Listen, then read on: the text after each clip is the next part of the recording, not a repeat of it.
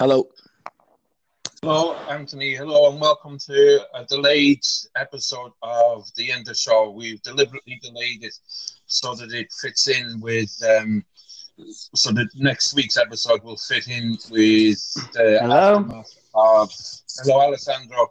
Will fit in with the aftermath of the 30th of June, which is obviously a key date for Inter um, in terms of meeting the Plus Valenza requirements. Um, but the big news today is Radja Nainggolan is now a full Interista. Um, he's uh, he's got all the me- medical stuff done. He's signed. He's here. Uh, Anthony, what what what do you think of this news? Yeah, I'm really happy to see Radja come along and um sign for us. It's despite it seeming like a lengthy process the last couple of weeks. I think we all need to remember that with the World Cup going on, there's not too much transfer activity being accelerated in the football world. So I actually think we were able to get this deal done quite smoothly. Um, pros and cons of this move, I actually don't see many cons, be- despite the fact that maybe he's already come of age a little bit and he may be seen as someone who may take a slight decline. But I think the pros definitely way outweigh the cons in a sense that we've got a very versatile physical player in a position that we really demanded a sort of physical and creative presence. Not only that, there's also the very rational point that, you know, he's already played under Spalletti in a Spalletti influenced system and in a team that he coped very well. I think the transition will be very smooth into our side, and we don't have to worry about signing a player who's going to struggle to integrate into our system very quickly. So I'm very happy about that as well. What do you guys think of the Radja Nainggolan transfer? What do you think, Alessandro? Oh, I'm I'm super happy, honestly. Um, yeah, it, I think it's a great player. Uh, last year wasn't doing the the great, but um, it wasn't playing in, in the position it was used to. Um, this year with Spalletti, I think is gonna um, return uh, the awesome player he is. Um, so I, I just can't wait. Yeah, um, I think I, initially, initially I was a bit uh, hesitant over it because of because of his age and because of the type of player that he is. Um, they do the players in that position do tend to age quicker than maybe a more defensive player. That said, um, I think it's a credit to.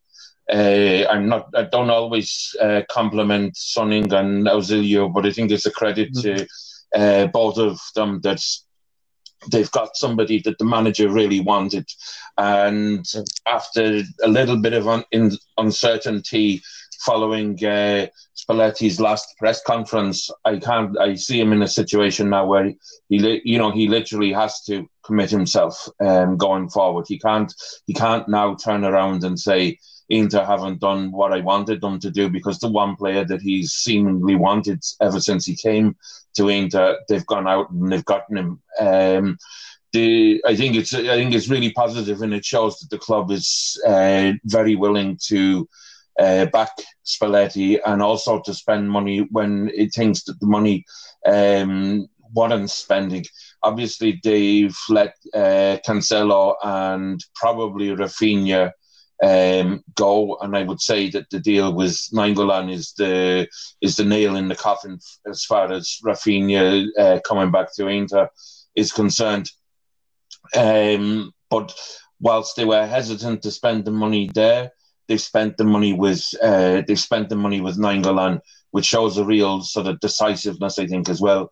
Um, my only concern is how does this uh, affect our plus Valenza? I've ha- I've read in like I said the Dulles Spot that it actually works in our favour because uh, Santon uh, and Zaniolo are going to Roma, but I can't I can't I, I, I can't understand how spending a lot of money on a player at this stage before the 30th of June um, is helpful to that situation. Do either of you better understand it than I do? Not Uh, really at the moment, Andrew. So Alessandro actually might if he wants to give it a go. So um, I'm not 100% sure, but um, it is possible that they're gonna uh, put Nainggolan expenses in the 2018-19 season, while they keep the two uh, Santon and Zaniolo in this season for Plus Valenza. I don't know. Again, I'm not totally sure, but I was reading um, an article and they were saying that this 20, 25 million are going to be um, included next season. So I don't know how exactly it works, but that's what I got. So basically, if I'm understanding you right, it's clever accountancy. Correct. Yeah. Um, once they once they're dotting their i's and crossing their t's, because the last thing that we want is to do something like this and then find ourselves in a tricky situation, particularly when we can really uh, stamp home the advantage, at least uh, in our own uh, backyard, because Milan just seem to be going from crisis to crisis. Um, there is talk about them uh, being purchased by a new owner. Um, there's talk of them potentially getting a huge fine from UEFA. Um, they really seem like they're on a very drastic downward spiral. Um, mm-hmm. And uh, it does it, do, it really doesn't look good for them, which might work in our favour in terms of another transfer target, which is uh, Jesus Suso.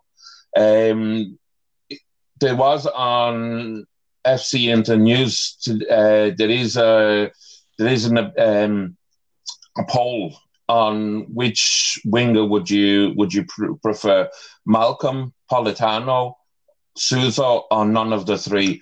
Um, Alessandro, where would you go? Which would you pick if you if if money was no object? Um, probably I would pick Suso. I'm a big fan. I think if I I should pick a um, couple of players from our cousins, I would pick Suso and Conti. Um, if if you look at the derby of the last couple of years, uh, Suso was the main problem for us. Um, it's quick, is a small player, but really quick, and he has a good vision. Um, and he's not even that old. Uh, I think he's, he should be younger than Politano. Um, not 100% sure about that. Um, he knows uh, Italian football very well. And so um, that said, um, I, am I'm really curious about this the UEFA decision and uh, this Milan situation. Uh, somebody said it's gonna be like two years without um, Europe plus some fine. Um, I, I don't know. It sounds awful. it sounds it sounds really uh, it sounds really bad for them. Um, I'm just wondering how deep the problems go because obviously um, big clubs like uh, prob- probably not as big as Milan, but big clubs in the past have um, found themselves in very difficult situations to do with uh, finance. I'm thinking primarily in this part of the world of Rangers. Um, obviously, Milan is a bigger club. I'd like I'd like to say they're not, but Milan is a bigger club than uh, than than Rangers. But if it happens to if it happens to one big club, um, I personally hope it doesn't doesn't because I wouldn't I'd miss the derbies. Um, but uh, a severely weakened Milan, I wouldn't complain about. Uh, if, and, if I can add one thing, yeah, uh, not only that, but um, if it's really going to be uh, two years without um, Europe, I wonder what's the the point playing Serie A for them. You know, mm-hmm. no matter what position they're gonna get, they're gonna they're not gonna be able to play in Europe, and that's uh, big turn down for players for the market they're gonna do. So it's, it's I don't know. It's a really tricky situation. Yeah, I, um, Anthony, what do you think of it? Yeah, that last bit that Alessandro said really summed it up really well. In terms of the motivational factor of players coming to Milan, they were already struggling to attract names as it is. Brings back some painful memories of the likes of, you know, Kuzmanovic and Gargano and Dodò and all those mediocre players coming to us in a really poor period of time that we we sort of gave false hope to, thinking, oh, you know, let's give them a chance. I'm I'm sure they're up to the task. I don't think Milan are going to be able to attract many players that are up to the task. And as Alessandro said, the the UEFA ruling of no European football puts a huge, huge dent in the structure, in their motivation and prosperity heading forward. In regards to maybe taking advantage of their situation, I will definitely be looking at going for Suso. I think when we did play them the last couple of times, he was looking at like the only dangerous one in their attack. So I think if we were to do the whole two birds with one stone thing by weakening a rival and taking one of their more talented players, I'd be all for it. And I think uh, everyone should be thinking of maybe a potential swap with Candreva there. It makes a lot of logical sense. And you know, if we have to include a tiny little bit of money on top of that, so be it. But I think we're in a position right now where we can afford to be, you know, uh, just a little bit of a flat track bully to AC Milan if they were to cooperate with us in the transfer market. Um, other than that, don't have much to say about Suso and Milan's transfer situation. But I was reading something interesting today that uh, yesterday that you guys might want to comment on. It looks as though Chelsea are actually pretty keen and interested in landing Vecino. And I know that the inter community is a little bit divided on whether or not to keep him, but I actually see this as a great opportunity for us to cash in on maybe the ignorance and the naivety of the the English sides because we as Inter fans saw the struggle last season that Vecino was having in our side. But a lot of those other bigger sides, like the Chelseas and the English sides, they'll look at that header in the last match against Lazio and they'll they'll see him as a true prospect and as a really, really good influential player. I'm not saying Vecino is a is a bad player. I think that's an unfair statement to say after a year that was full of topsy turvy moments. But I just think his value, he's being valued by Chelsea at a superior price. I think it's around the 35 million mark. So another two birds, one stone opportunity there. If we were to maybe get send um, Vecino their way and get maybe Zappacosta plus a little bit of cash, I think that would be another master masterstroke. What do you guys reckon? I would agree. I would agree with you. Um, I don't. I. I think. Uh, I think there's a lot of players. Um, the, the the accusation of some of a, a strong level of inconsistency can be levelled at at Inter at the moment um, reflecting on last season. That's uh, and I wouldn't be quick to get rid of Vecino. Um, but if you if if it is the sort of fee that you're talking about, then I think it would make uh, perfect financial sense. Now, um, he is, to, to, my understanding anyway, he's playing very well for uh, Uruguay in World Cup, um, which is is you know, is a sign is, is a sign that he is a he is a good player, and I do believe that he is. But if he's being overvalued, um, then we should we should definitely cash in on that. I think. Um, just very quickly, my, my own opinion on Suso. What I would like, uh, why I would like him as opposed to um, to other uh, to the other options is he's already proven that he can cut it at a big club. Um, he's proven that he can handle the pressure of playing at, at the Meazza. Um, and in that vein, it, it literally it would almost it would almost be a, ch- a, a change of a, a, change of shirt um, and very and very little else for him because he's he he's already accustomed to living in Milan. He's already um, able to handle that. He's able to uh, adapt to the Italian lifestyle and the Milanese lifestyle. He's able to, um, as I said, handle the pressure of playing at the San Siro and for a big club week in, week out. Um, I think it makes perfect sense. Uh, Alessandro, what do you think of the Vecino thing that Anthony was talking about? I think if uh, we really can exchange Vecino for Zappacosta and some cash, uh, that would make um, the perfect uh, transfer season for us. Uh, we will cover the right back position, something that we really need to work on. Um, losing a, a midfielder is something that's not that hard to replace nowadays. Um, losing Vecino and find something with the same quality or even better, uh, it shouldn't be a problem. Or we can even pick up somebody from the from the young team. Um, so I, I will be Uh, so happy. and what about what about the uh, idea of William Carvalho uh, coming mm. to Inter?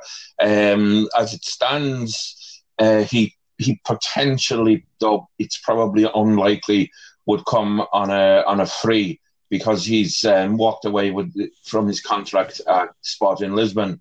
Um, basically, from what I've read, um, the, the, the Sporting players were threatened by their ultras at the at the end of the season when they missed out on Champions League football, which it's similar to ourselves would be an absolute must for a club of that uh, stature he's one of the uh, play a group of players who've walked away from the contracts.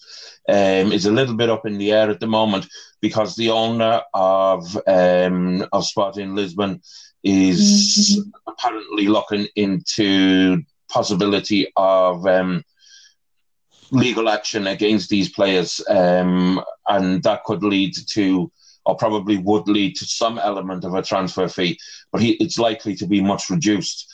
Um, the, what the what the Italian press is saying at the moment is it would either be Carvalho or um, or Dembele from Tottenham. Which which way would you go with that, Alessandro? So, uh, starting with the um, situation of Sporting, uh, it seems like the president um, quit. I mean, he left the club. Um, as as far as I know today. So I think that situation is to update, and uh, I don't know what's going to happen with all the players.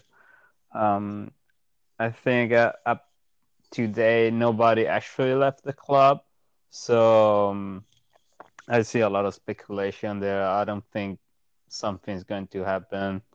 Um, but if um, if if the players are actually leaving um, and we don't have to pay uh, why not i mean it's a free player uh, you know it's a good good level um, i would not invest any money honestly on him um, I I rather take Dembele um, but I, I think um, we should look for other other players.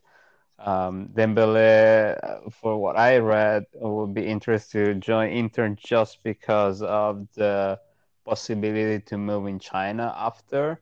So a player that think in that way, I don't think is actually coming to give everything for the team.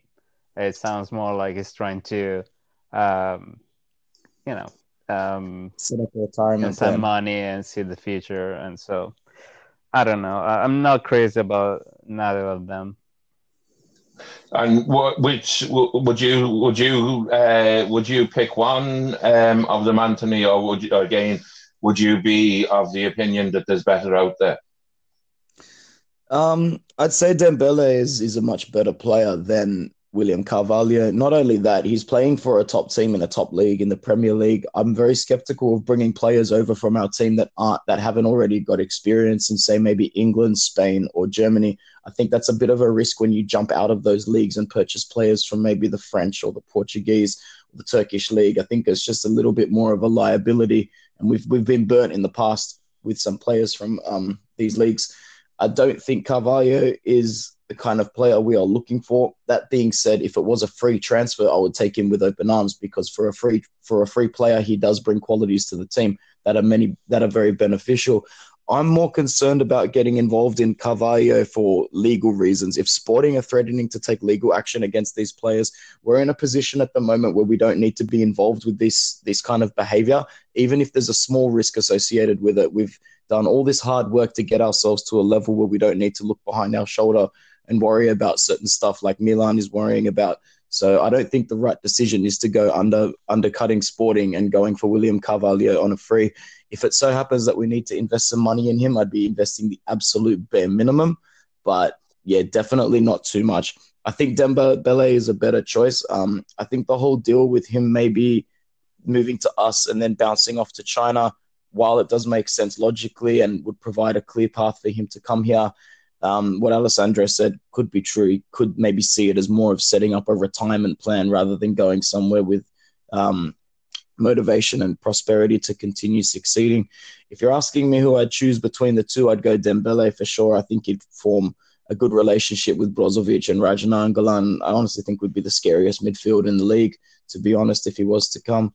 But something in the back of my head is still saying just hold on to the thought of Rafinha. I, I still really want to see him here next season. And if he's another player that, you know, if July 1 hits and he still hasn't found a club and um, we're more than willing to put money on the table for him, maybe even at a reduced price because, you know, we won't have to, we won't be under an obligation to purchase him for that fixed price anymore. We'll see how we go. So, long story short, I'd take Dembele over Carvalho, but I've still got my Rafinha tinted goggles on, to be honest, guys.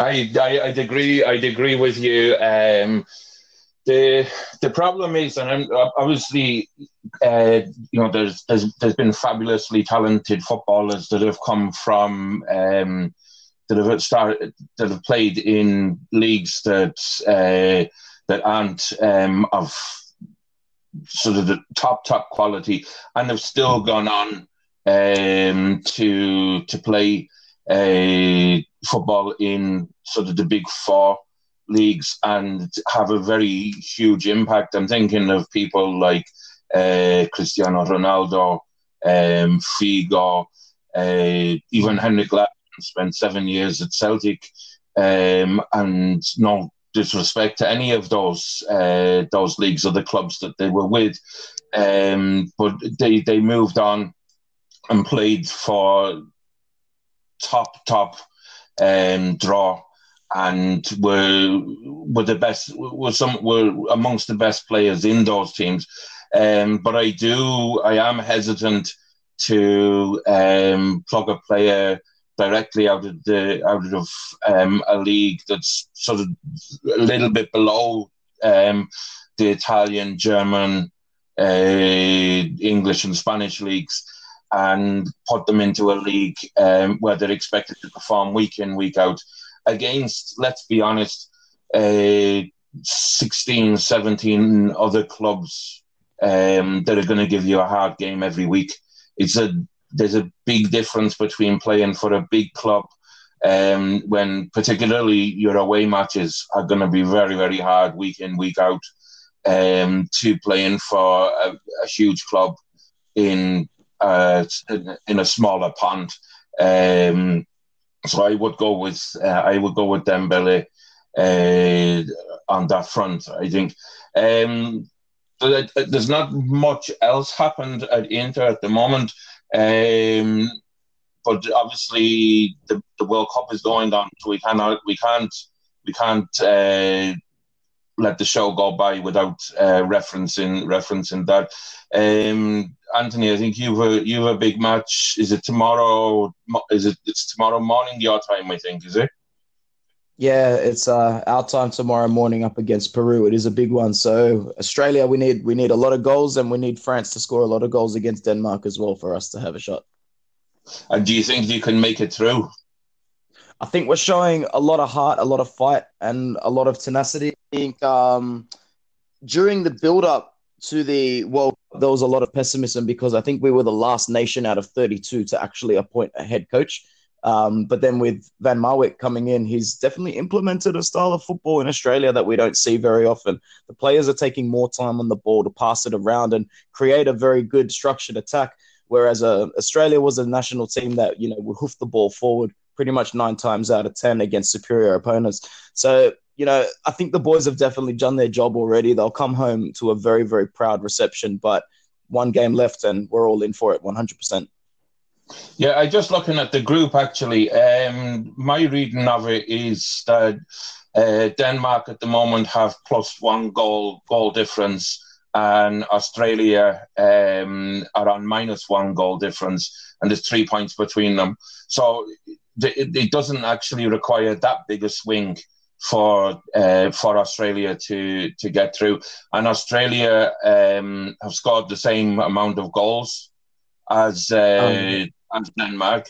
So my understanding would be if France were to beat Denmark um, 1 0, and remember, France are going to want to top the group.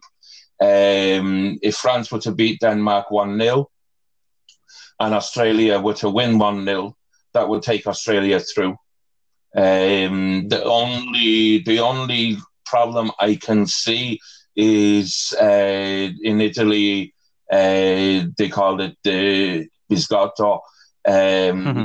If France and Denmark were to uh, somehow draw their match, um, not not not not suggesting for a minute that they will, but if they were, then that would um, suit France because France would finish top of the group and Denmark would also go through. Um, but I don't know how I don't know how much um, these kind of things are paper talk or how much they happen in reality. I know uh, Alessandro is an Italian. You you'll have a um, you'll you'll have a bad memory of that. Oh yeah, very bad memory. I uh, think we were on the original Biscotto. Uh, big team. Just go run us through that again. Oh, um, uh, I think uh, we needed um, what was it? Uh, Sweden and honestly, I don't remember the other team. Denmark.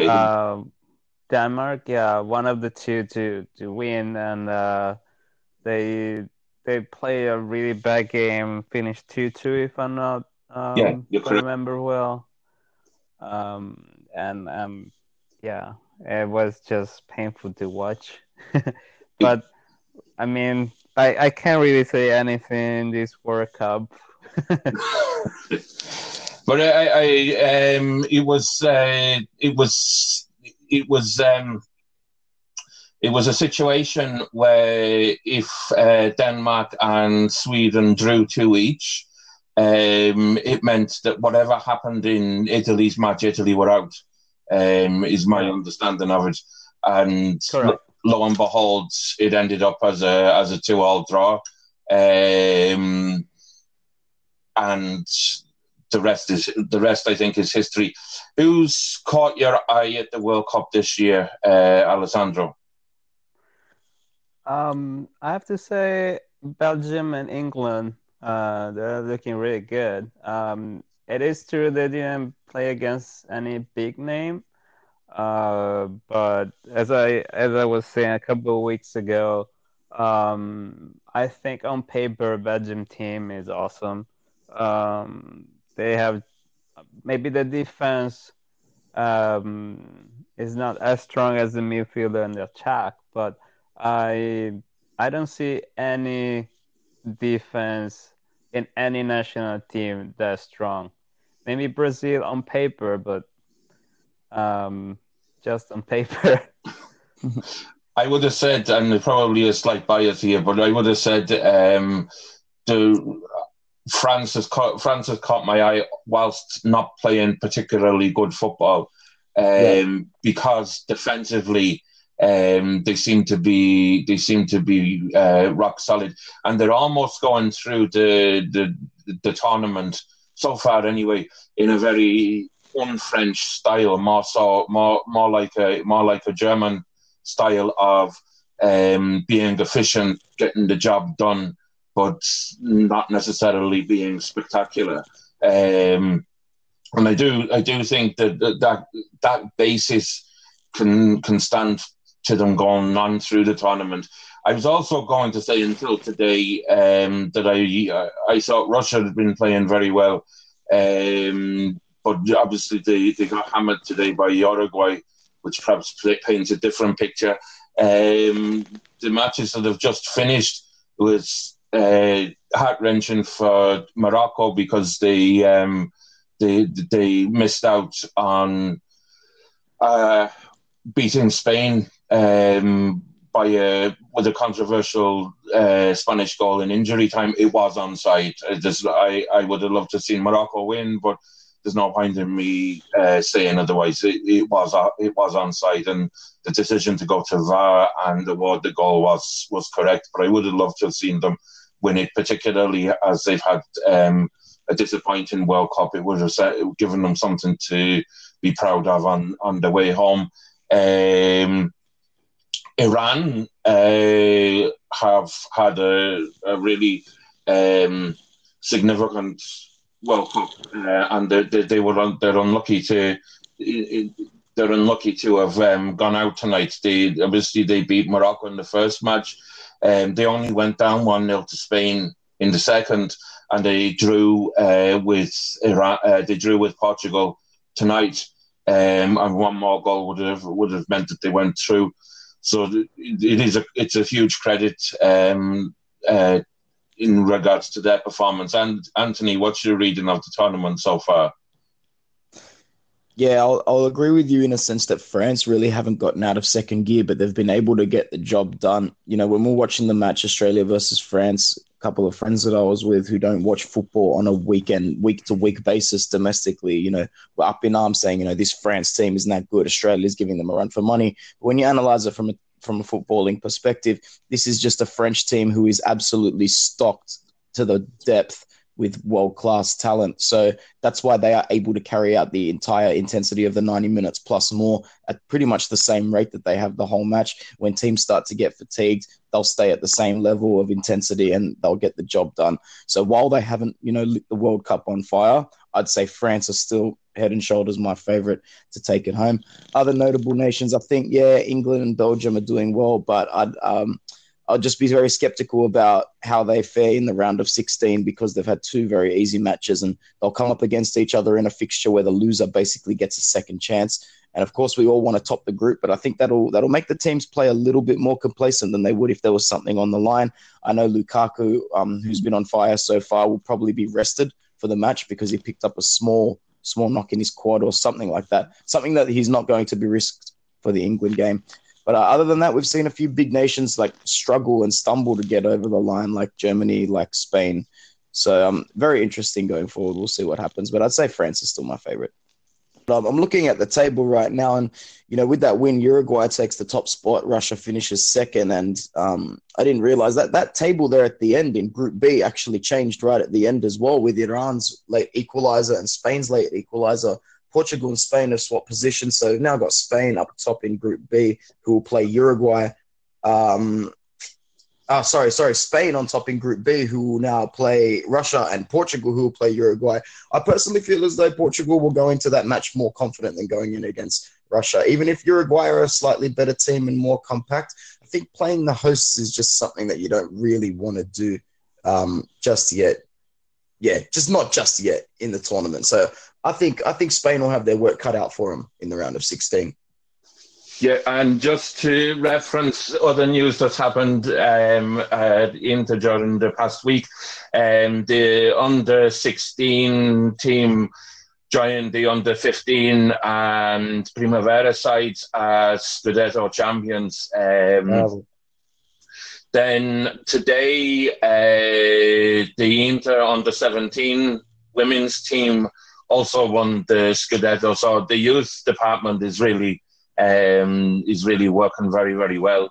Uh, that's that's all we've got to cover uh, for for tonight. Um, I, my thanks to Anthony and to Alessandro, and I'll sign off with Forza Inter and let uh, Alessandro and um, and Anthony uh, sign off in their own way.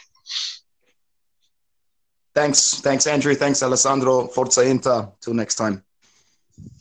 Thank you, guys. It was a pleasure. Forza Inter.